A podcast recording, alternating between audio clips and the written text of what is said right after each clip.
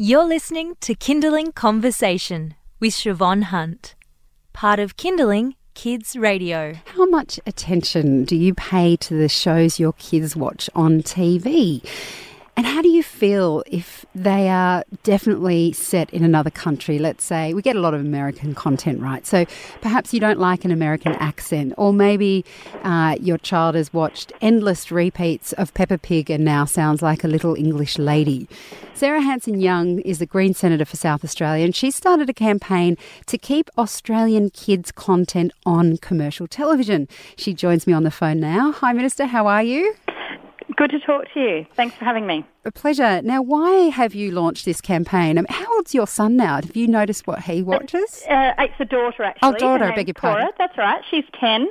And um, yes, I do notice what she watches. And I must say, I think as all parents, um, it's uh, I probably don't uh, keep an eye on it as much as I would like, to be honest. And it's hard with all of the um, diversity of how children access content these days. It's not the traditional come home from school, put the TV on, and there's only three or four channels to choose from, and that's it. Um, and it sits in the lounge room. Um, uh, my daughter, and I'm sure um, many others out there, uh, experience the same thing. She, you know, flicks through uh, what's on the television. She uh, watches what she wants when she wants on her iPad, um, and often that's either from uh, the on-demand services such as uh, Stan or Netflix, or sometimes even YouTube. Um, so there is a changing environment of which our children are consuming uh, their entertainment and their educational content. And uh, I think we need to accept that, uh, but don't just let children's TV uh, and the content kind of uh, be put in the too hard basket. We must accept the reality, but we have to adapt. And I am concerned that Australian-made content, Australian-made content for Australian kids, is becoming less and less. Uh, the commercial television stations are arguing currently to the government that the requirements that they have right now, they've got a requirement to create a certain amount of hours of Australian-made children's television per year and to play that per year.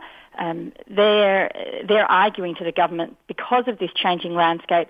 They shouldn't have to do that anymore. And then, the But shouldn't our fo- sorry to interrupt, Senator, but shouldn't then the focus be on the places where kids are watching TV? So shouldn't we be trying to get Australian-made content for kids onto Stan and Netflix? Absolutely, and that's what. So this campaign that we've launched is twofold. Firstly, we know that the people who have the experience of um, making Australian content for children's watching is uh, those commercial stations, and we don't think they should.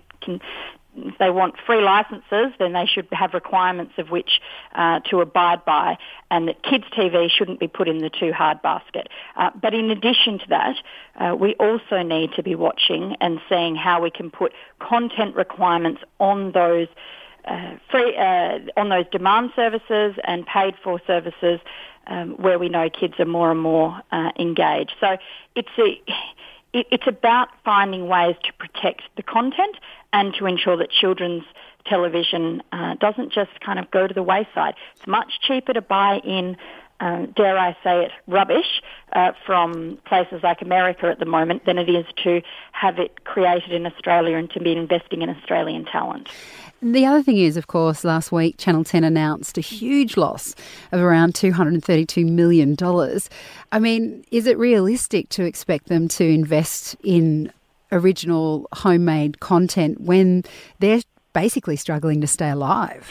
Well, out of their billions of dollars worth of budget, um, the commercial broadcasters spend it's about 1.6% on creating children's television. So that's not the their main expense. Their their main expense is in other areas, and their um, the, the reason they argue that children's television isn't worth it for them is because they can't run the same amount of ads during children's television time the way they can in uh, adult time, such as you know when the sport's on or during the reality television shows, which are rel- relatively easy, cheap and nasty to make, but they can get massive advertising revenue in those spots as well. So um, when you look at their budgets, uh, yes, commercial broadcasters are under the uh, uh, under pressure, but it's not because of the content they're creating in children's television. 1.6% of their budget gets spent on kids' TV.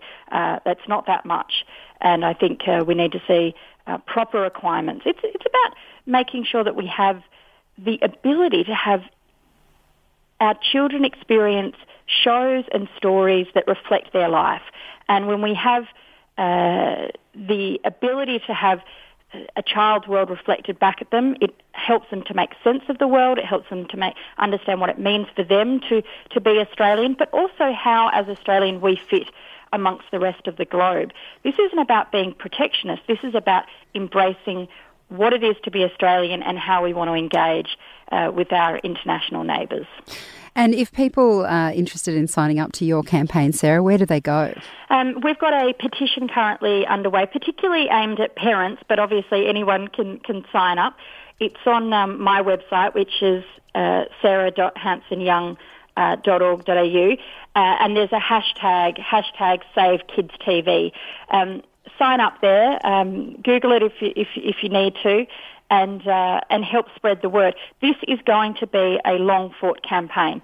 The okay. commercial televisions are, are gearing up to argue that their requirements shouldn't stand. They should get uh, free access to free to air and not have requirements for kids television. That will be a blow to the industry. And then second to that, we've got to fight to make sure that the new streams of children's television uh, online and on demand also have to include children's Australian made content. Sarah, thank you so much for your time today. Thank you. That was Sarah Hanson Young. She's a Green Senator for South Australia, and we'll put links up to that campaign that Sarah just mentioned on our website. Just head to kinderling.com.au this afternoon. And that's all we have time for today. I'll be back tomorrow at midday.